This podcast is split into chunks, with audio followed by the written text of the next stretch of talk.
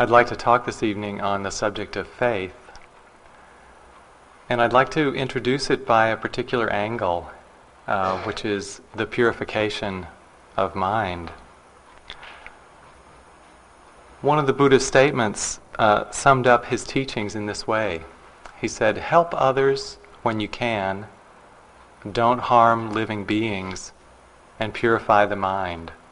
This is the teaching of all the Buddhas. It's very simple, really.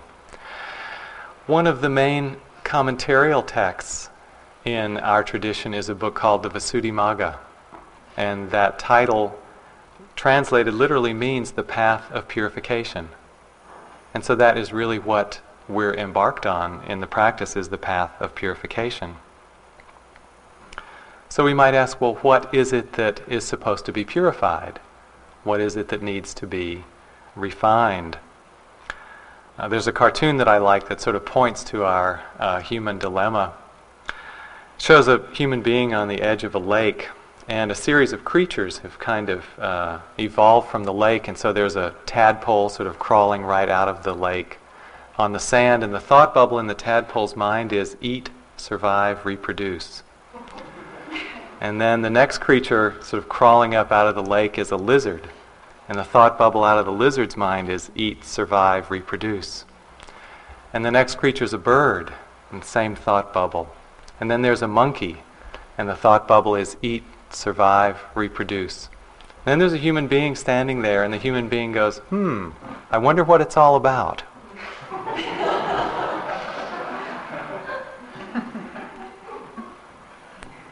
So, this may be our question when we come to sit. Hmm, what are all these strong and seemingly primordial forces that are stirring within our being when we come to our meditation cushion or our walking space and just plan to be calm?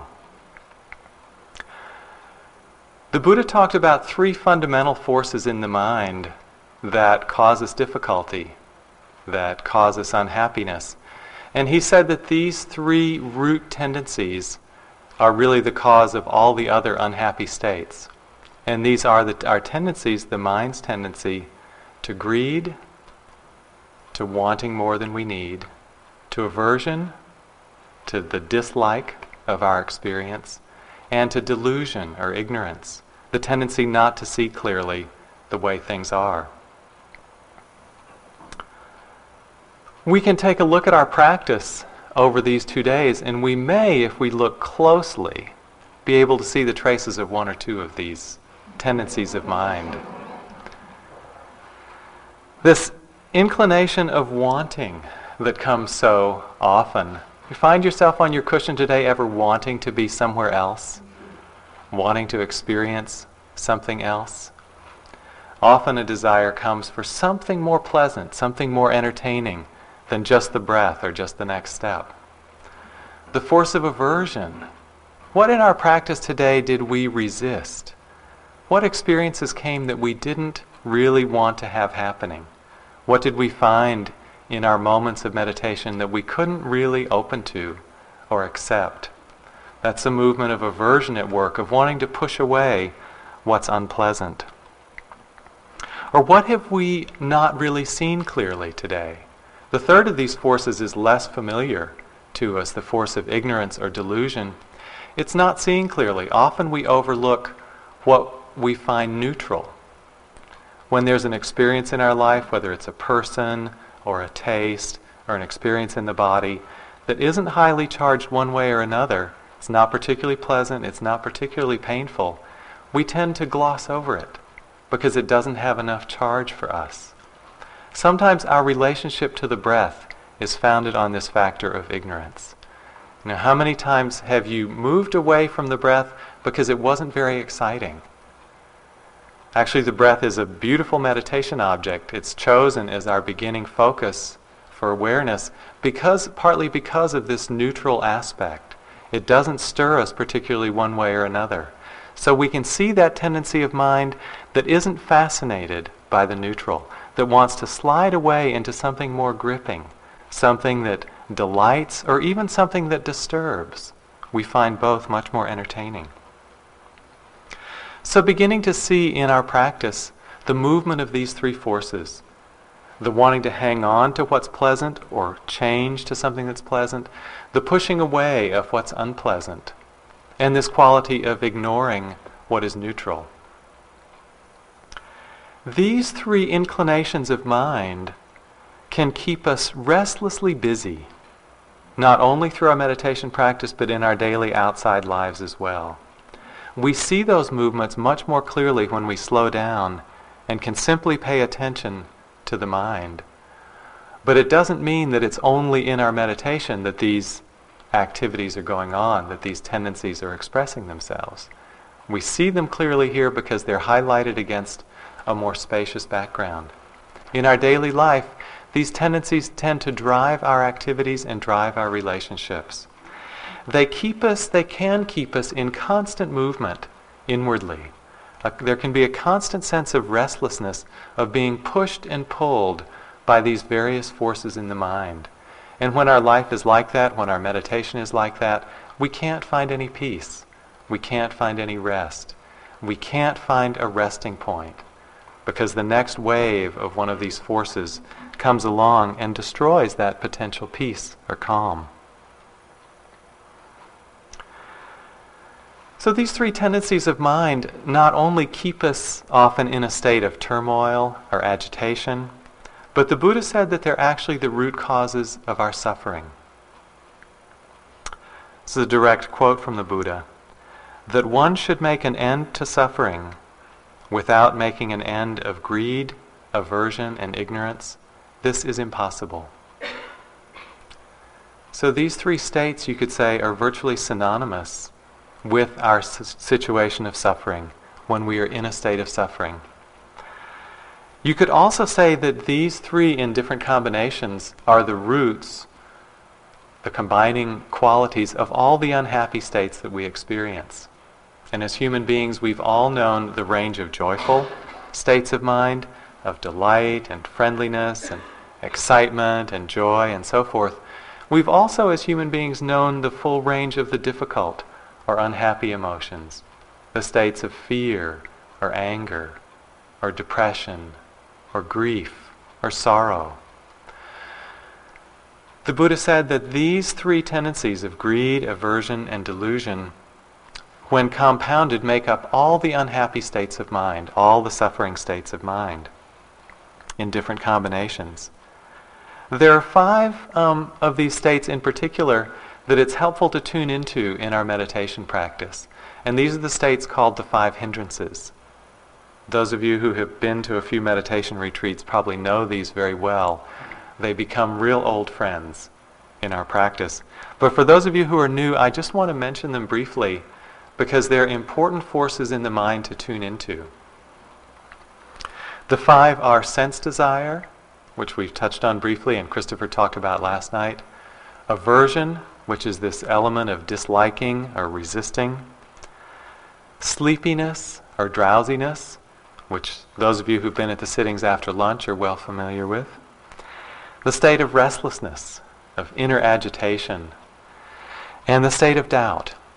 And the state of doubt is usually announced by the arrival of the phrase, What on earth am I doing here?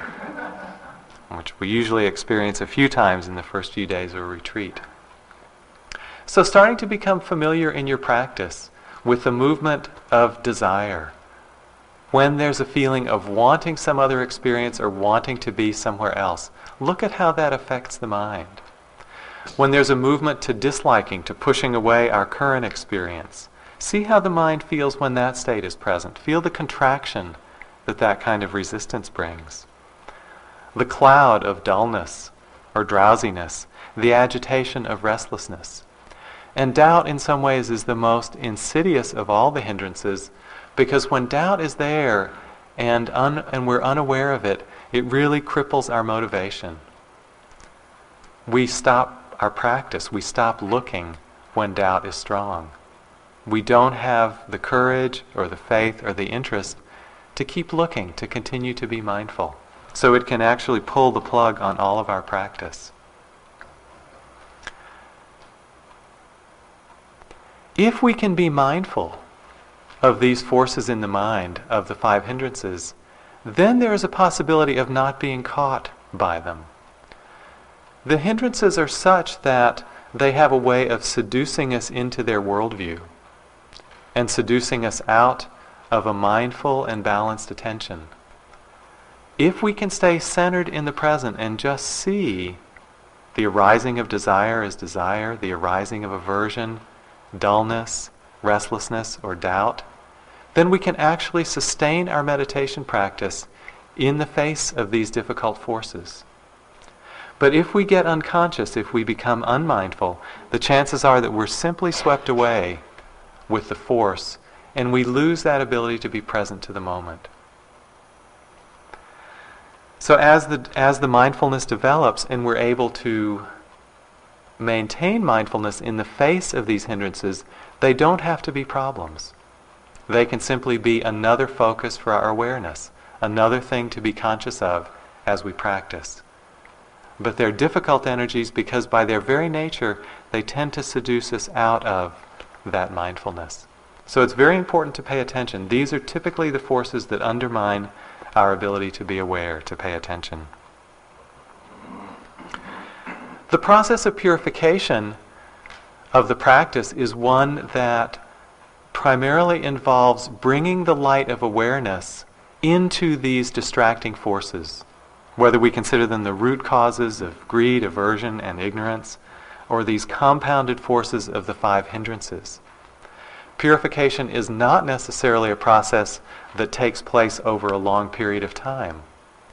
But any mind moment when you can bring a clear attention to any of these difficult forces of mind, that is a moment of purification. That is a moment when you've actually transformed a moment of confusion or greed or even hatred into a moment of clear seeing. So the purification is happening in that moment. And it's not that these states have to go away immediately. It's not that you have to get rid of these states for that purification to begin. Rather, the presence of that clear attention is itself the purifying factor that transforms that moment from being caught in the unwholesome to greeting the unwholesome from a very clear and understanding place of mind. So the transformation is not so much that we get rid of these states, but we transform our relationship to them. And when we can be aware of them clearly, they don't have the same power to move us, to bother us, to motivate us as they did before. So the purification takes place in any moment when you can bring that clear attention and understanding to each of these difficult states of mind. Mindfulness then starts to take the power out of the unhappy states, out of the states that lead to suffering. And as the forces of greed and aversion and delusion lose their power in the mind, correspondingly, just like the opposite side of a balance, the forces that are their opposites become more strong, become uh, increased. So the opposite of greed, the Buddha usually described actually as non-greed. The opposite of aversion, being very precise, he described as non-aversion. And the opposite of delusion, he described as non-delusion. The Buddha often talked in these terms. I think, again, I think he was very skillful with words and didn't want to set up goals for us to generate more desire around. But speaking more in a more familiar way, we know that the opposite of greed or trying to gain more is generosity, is feeling that we have enough to give. The opposite of aversion or disliking is the mind of friendliness, or metta, which means loving kindness in English. The opposite of delusion is the state of wisdom, or the state of seeing clearly things as they are. So as the purification takes place, and the qualities of greed, aversion, and delusion are decreased, correspondingly, there's more generosity in our experience. There's more love, and there's more wisdom. This is all in the uh, direct work of awareness in relating even to the difficult states of mind. It's a direct outcome. But in reducing the power of the difficult emotions, it's not, there's not just a quantitative shift going on. It's not just that our emotions kind of get healthier and healthier and bigger and stronger and better and better. You know, that's sort of the bodybuilding model of meditation, where we want to really uh, have those washboard abs and the well-defined pecs. That would sort of be that approach to meditation. I'm just going to polish my emotions, you know, more and more highly for the rest of my meditation career. The sort of fixing ourselves project of meditation which can go on and on and on. But I think that there's also a qualitative shift that happens. More than just a shift in quantity, there's a qualitative shift in our experience that starts to happen with the practice of awareness. I describe it primarily as a shift in identity. That we stop taking ourselves to be one thing and we learn a new way of seeing who or what we actually are. As we're involved and consumed by these forces like greed, aversion, and confusion, they're generally in relation to one person. And guess who that person tends to be? They all tend to revolve around the I. They're all the self centered concerns that we express through our thoughts, through our speech, through our actions trying to gain more pleasure, trying to keep the pain away. As we let go of these individual self concerns, the work of the isolated ego, then naturally on its own, awareness opens to something greater. We realize that there is a greater force at work in the universe than just our own self interest. And I would say it's at this point that the issue of faith becomes important or becomes relevant. This is where faith can become significant in our practice. Faith is one translation of the Pali word saddha, S A D D H A. And the root meaning of that word in Pali, as it's been explained to me, is it means to place one's heart upon. To place one's heart upon. So in our tradition, faith doesn't necessarily have anything to do with a system of beliefs. You know, in some religious traditions, faith is really do you believe A, B, C, and D, and sign your name at the bottom, and then you're a member of our community. That's really not the way it's viewed in Dharmic terms. A synonym for faith might be trust. Another synonym that people like is confidence. So this Pali word saddha has all three of these uh, connotations with it faith, trust, confidence. The key thing is that it's an experiential pointer. It's a pointer to something from our own experience of an inward conviction that doesn't have to do with a set of beliefs or views or opinions about anything. And it's also not particularly about a blind faith, where some teacher or some supposedly learned person says something and we say, oh yeah, that must be so, because so and so said it.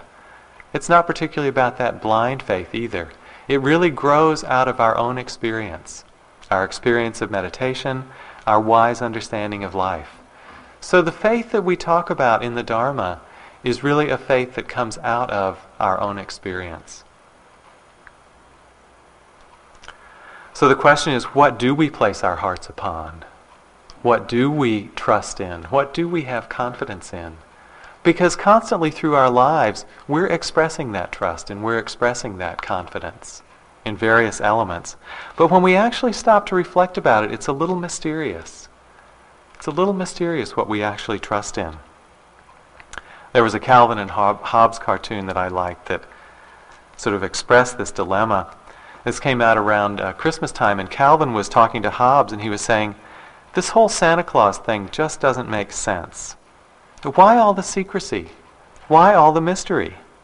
If the guy exists, why doesn't he ever show himself and prove it? And if he doesn't exist, what's the meaning of all this? And Hobbes says, I don't know, isn't this a religious holiday?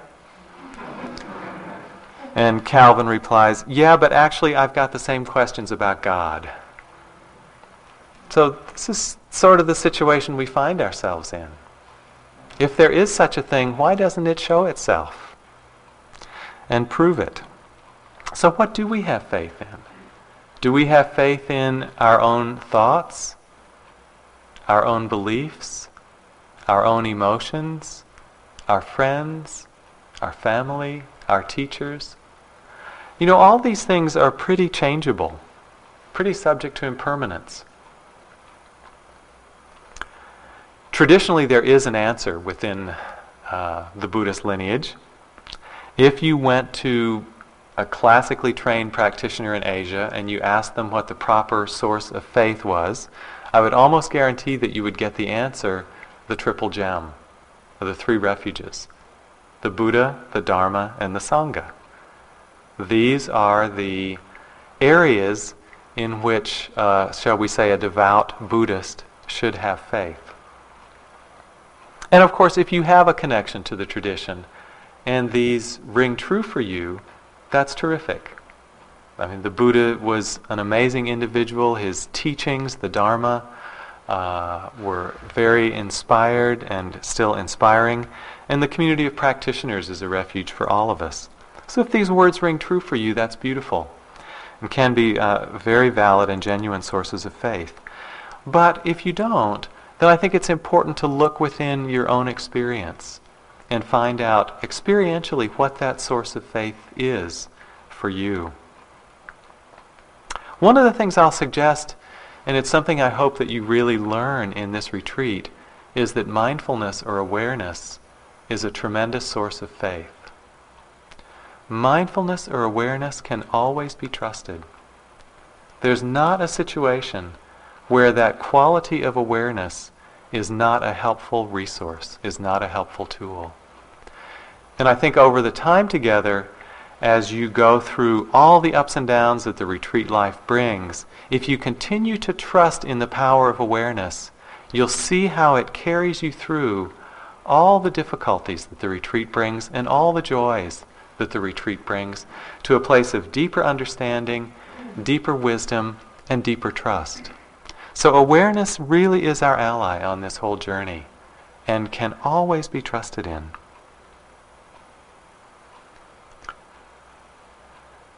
Awareness is also an avenue to insight.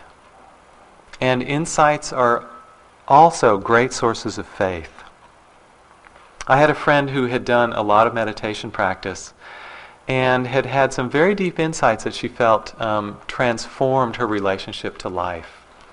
And she talked about her meditation practice in this way. She said, I did meditation of an analytical style for years and years. And what she meant by this was a kind of meditation practice where we look at the changing nature of our experience very closely.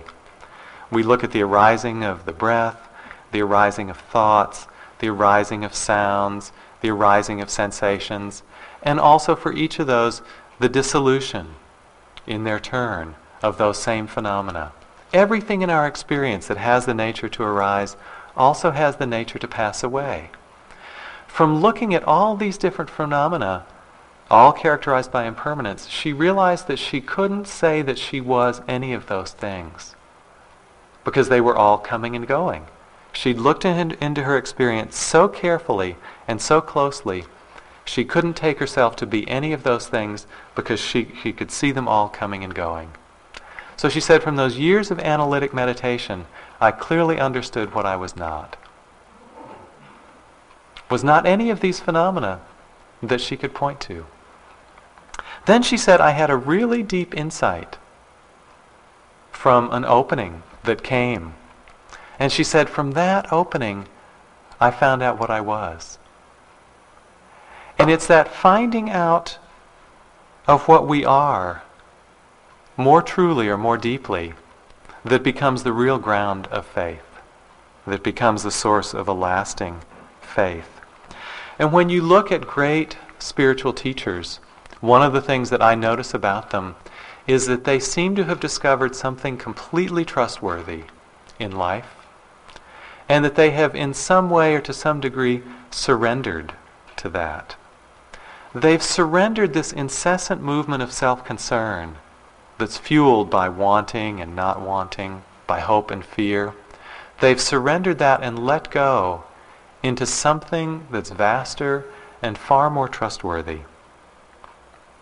Suzuki Roshi, a great Zen master, put it this way He said, We need to have faith in something that has no form or color, but that is always ready to take on form and color. This is kind of enigmatic. Something that has no form or color. What is this? I wonder. Because everything that we can point to in our experience, all these phenomena that I was just referring to, all in their own way have a form or a color. Certainly sights, we associate that with. Sounds sort of have a shape. Emotions have a coloration. Thoughts even seem to take a form in our mind. Anything that we can point to or describe, we could say has some sort of form and color. So it's nothing that we can directly experience with our senses, with our six senses. And yet it's something that's always ready to take on form and color. Isn't that mysterious? I've, I've, i pondered on this um, statement for years in my own practice. And at first I thought that he was talking about something in the material world. I thought he was talking about some kind of raw matter, you know, like just bare neutrons and electrons and protons, or some raw stuff that came about from the Big Bang and then took on form and color. And I thought of it like that for years, and, and now I don't see it that way. Now I don't think of it as something material or external. I don't see it as being out there so much. I more think what he's referring to, if we have to pick sides on this dilemma, is more on this side of things, the side of what's looking. And I now take this to mean something in the nature of the mind itself. Because consciousness has this ability to take on any form and color that greets it in quite an impartial way. Consciousness takes on the painful as well as the pleasant. It takes on the beautiful as well as the ugly. There's no discrimination. This is a quotation from Nisargadatta Maharaj, who was a teacher in the tradition of Vedanta in India. Someone asked him how his uh, spiritual path unfolded. He described it this way. He said, I met my guru when I was 34, and I realized by 37. Pleasure and pain lost their sway over me. I was free from desire and fear. I found myself full, needing nothing. I saw that in the ocean of pure awareness, the numberless waves of the phenomenal worlds arise and subside beginninglessly and endlessly. There's a mysterious power that looks after them.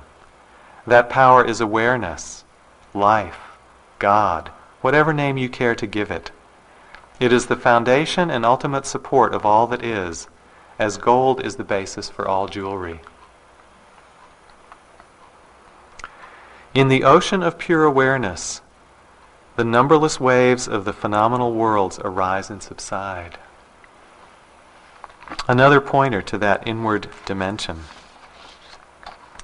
When we start to get a sense of that inner dimension and can start to release into it, then we let go of the clinging to all those phenomenal waves.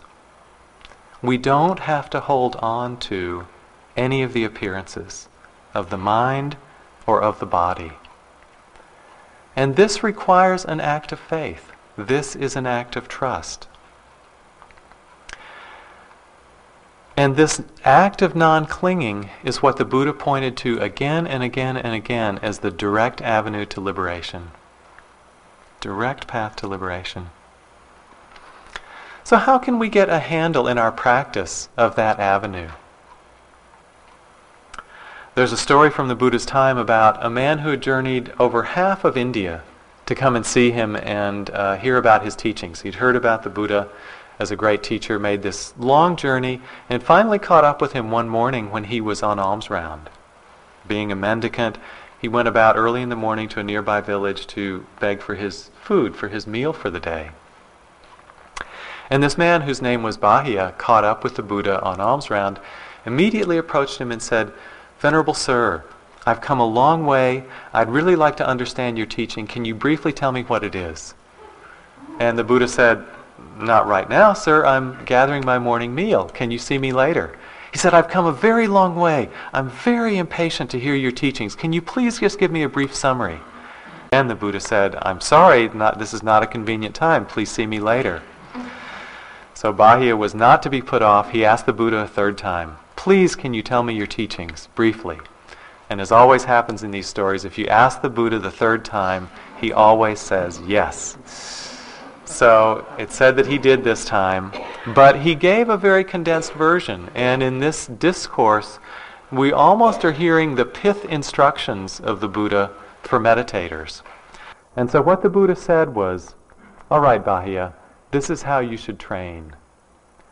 In the seeing, let there be just the seen. In the hearing, let there be just the heard. In the sense, sensing, let there be just the sensed in the known, let there knowing, let there be just the known. This is how you should train herein. So this is very interesting. In the seeing, let there be just the seen. What's missing? The seer is missing, isn't it? The experiencer, the hearer, the sensor, the cognizer. It's a very interesting pointing. In our meditation practice, when we are fully with the experience of the breath, when the interest, the attention, the energy, the presence is so full that we are completely with that sense of the breath going in and the breath going out, is there an I even in that situation? When the full awareness is taken up with this swinging door in the abdomen, or this fluttering wave of sensation in the nose or the rising in the chest. Is there any separate observer that is even there to comment? Beginning to note the times in our practice when the awareness is so full, is so complete, that that sense of I doesn't really seem to be present. And using that as an avenue to understanding the Buddha's instructions to Bahiya exploring that sense of the separate observer that we call the experiencer or the I, and seeing if that really has to be there all the time, or if that's something else that arises and also passes. A medieval Christian contemplative put it this way. This is from Angelus Silesius. He said, God is a pure no thing, concealed in now and here. The less you reach for that, the more it will appear. When we relax, when we are not striving, when we are not driven by these compelling forces of liking and disliking, of hope and fear, when there's the sense of relaxation and a greater harmony, then at those times the sense of a separate I is not so strong. So becoming familiar with what that feels like in practice when the I is not so strong. And when the I is not so strong and incessant with its demands, what is the quality of that moment? What is the quality of our experience at those times? And letting that be a pointer, not stopping there, letting that be a pointer. Krishnamurti said that as we begin to tune into this way of seeing the world, he described it as the awakening of intelligence the awakening of intelligence. That there is within us a wisdom, an understanding already that only needs to be woken up. And that this intrinsic wisdom, not something we have to fabricate, not something we have to create, only needs to be woken up. And it starts to explain the seeming mysteries of this world to us. This sense of inner intelligence is not just something vague. It's not just a vague buzzword, but it's actually something that we can discover in our practice. I'd say in the beginning we may just get a sense or an intuition that this rings true, that there is an intrinsic wisdom that we can touch, that we can awaken. And we get that intuition, and that becomes the source of our faith for some time. Just a sense of a trust in our own feeling about that. And as time goes by and we trust in that sense more and more, it may reveal itself more and more clearly until we know directly for ourselves through our own realization what that means. As one surrenders into this uh, innate intelligence, then one can, as it were, take the hands off the steering wheel that we often grip so tightly to kind of control our way through life. And we can trust that this innate intelligence will take us through life situations easily, spontaneously, effortlessly.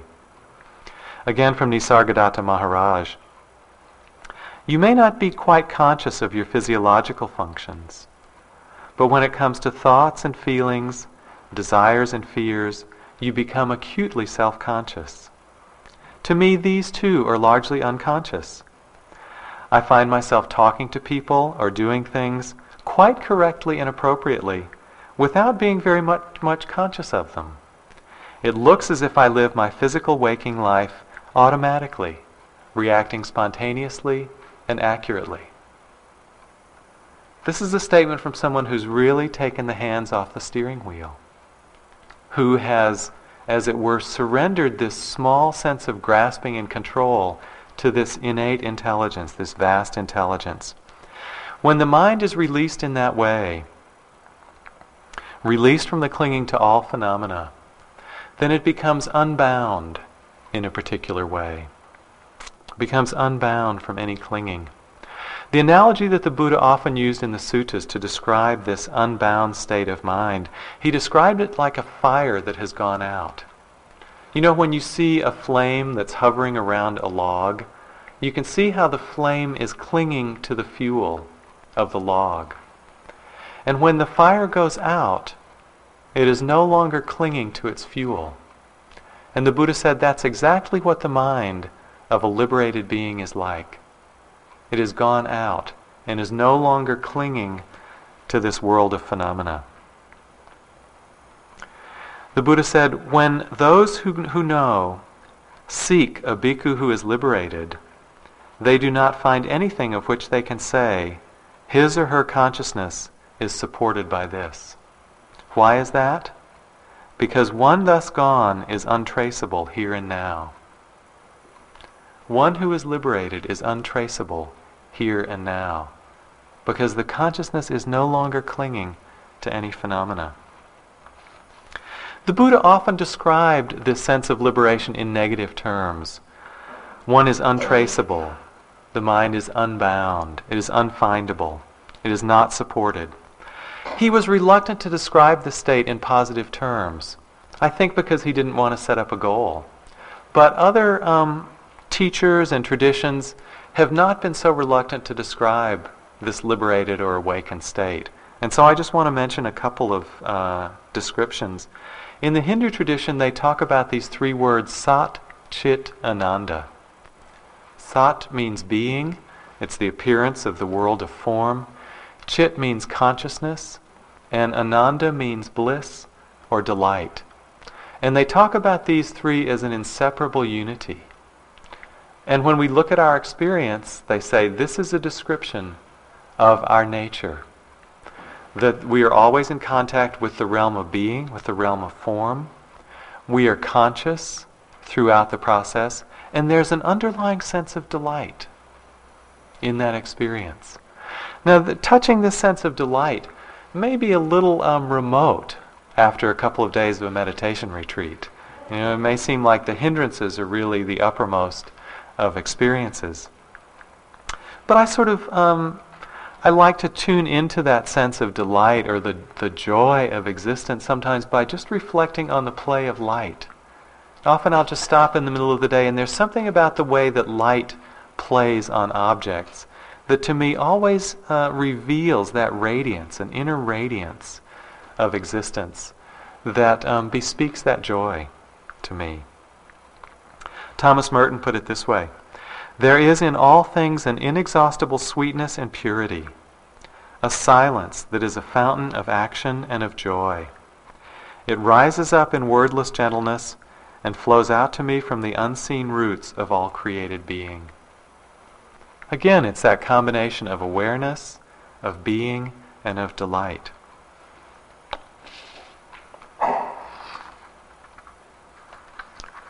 We spend a lot of time in uh, retreats like this talking about uh, some of the difficult aspects of existence. We talk about the fact that it's impermanent, that there's no lasting refuge, that there's an element of unsatisfactoriness if we're looking for our happiness in the world of the senses.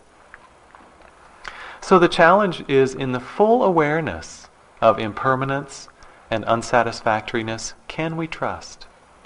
Can we find that faith to open and to trust, to not cling? There's a haiku from the Japanese that sort of expresses this combination of factors. it says, simply trust. Do not the plum blossoms flutter down just like that? It's a beautiful image of release, the plum blossom fluttering down. And I think that all of us know on some deep level that the universe is really trustworthy. That the universe does have a core of goodness, of basic goodness, that can be trusted. But we forget. You know, I think children know this very well. There was this beautiful uh, poem. I actually don't remember the author or the source, but there was a mother who was sitting on the rim of a reflecting pool in some shopping center or office building or something. And her three year old daughter was walking around the rim of the pool. You know, was raised about two feet off the ground. The mother was sitting on the other side and she was sort of going, I know she's going to fall in. I just know she's going to fall in. Should I go grab her now or should I let her grow up and fall in? And she decided to just let her daughter be on the edge of the pool. And so the daughter was walking around, and sure enough, a few seconds later, the daughter fell in the pool. And so she went, you know, the daughter screamed, and the mother went over and pulled her out of the pool. And when the daughter came out of the pool, she said, um, I thought I'd be afraid, Mommy, but when I slipped, my little voice said, Have fun falling. Have fun falling. So, on some deep level, I think we know to trust, but we forget. We forget to trust. We forget to have faith. And sometimes we don't quite know how to step out of the way.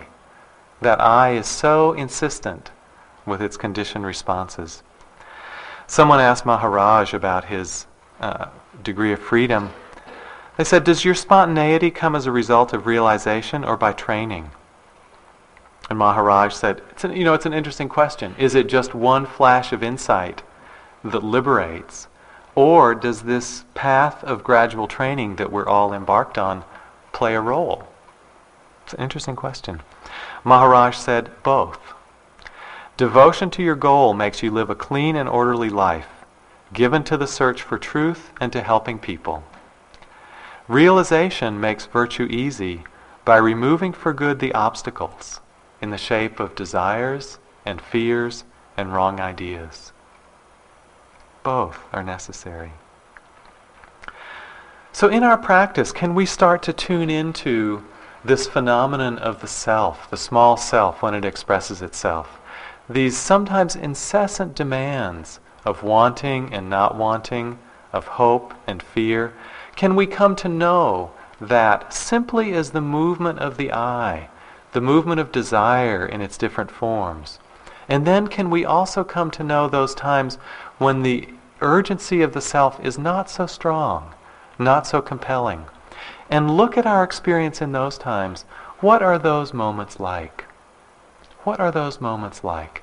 Is there a sense of peace when that small I isn't active? Is there a sense of calm? Is there a sense of greater harmony? Is there a sense in those times of an active intelligence? Is there a sense of being able to trust at those moments?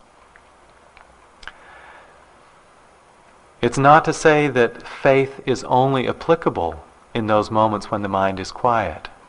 If that were the case, this would be a very limited possibility because our minds are always going to be back and forth between movement and stillness, movement and stillness. But rather, it's in those times of stillness we can start to get those inklings, those inklings into a deeper nature that is ever present that is present in the times of movement as well as the times of stillness. And our trust in that nature can sustain us through all the changes the mind goes through.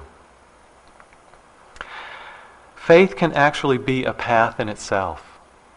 And this is not much talked about in the Buddhist tradition. faith as a path is more associated, you know, with the Hindu bhaktis or the Christian path or something like that. But this is something that the Buddha said to a bhikkhu um, in his time, one of his students. The Buddha said, Pingiya, that's the name of the bhikkhu, other people have freed themselves by the power of faith. Vakkali, Bhadravudha, and Alavi have all done this.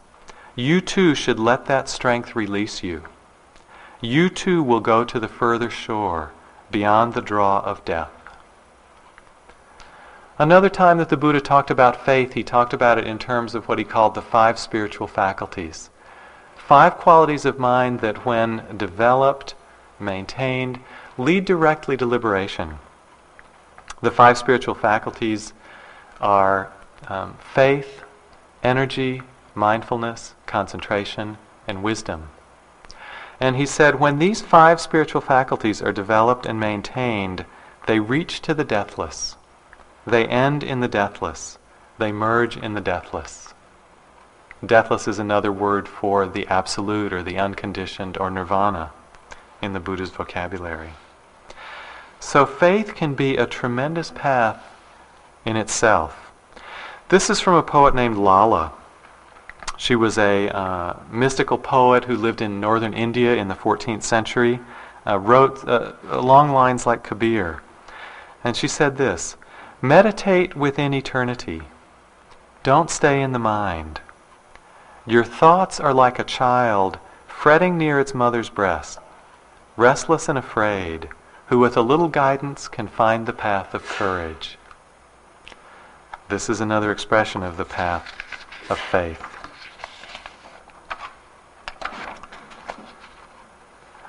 I'd just like to close with a quotation from uh, actually one of my favorite texts in uh, the whole Buddhist tradition. It's a little text called the Xin Ming, a Chinese text that translates as verses on the faith mind. And this is from the conclusion of that uh, text. For the unified mind, in accord with the way, all self centered striving ceases. Doubts and irresolution vanish, and life in true faith is possible. To live in this faith is the road to non duality, because the non dual is one with the trusting mind. Let's just sit for a minute or two together.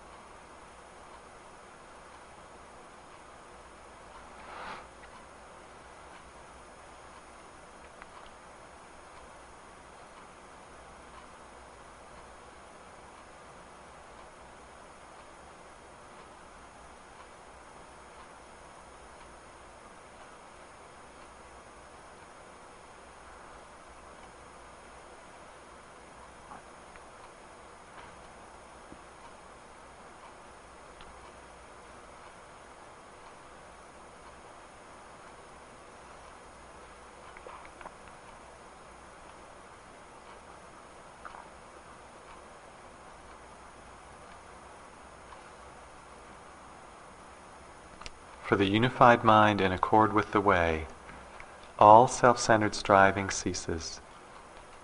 Doubts and irresolution vanish, and life in true faith is possible.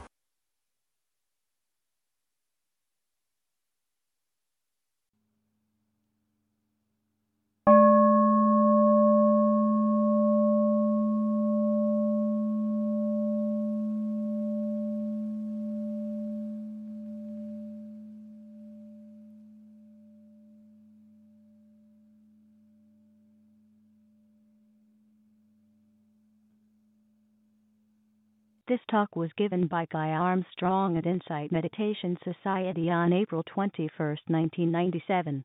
It is an offering of the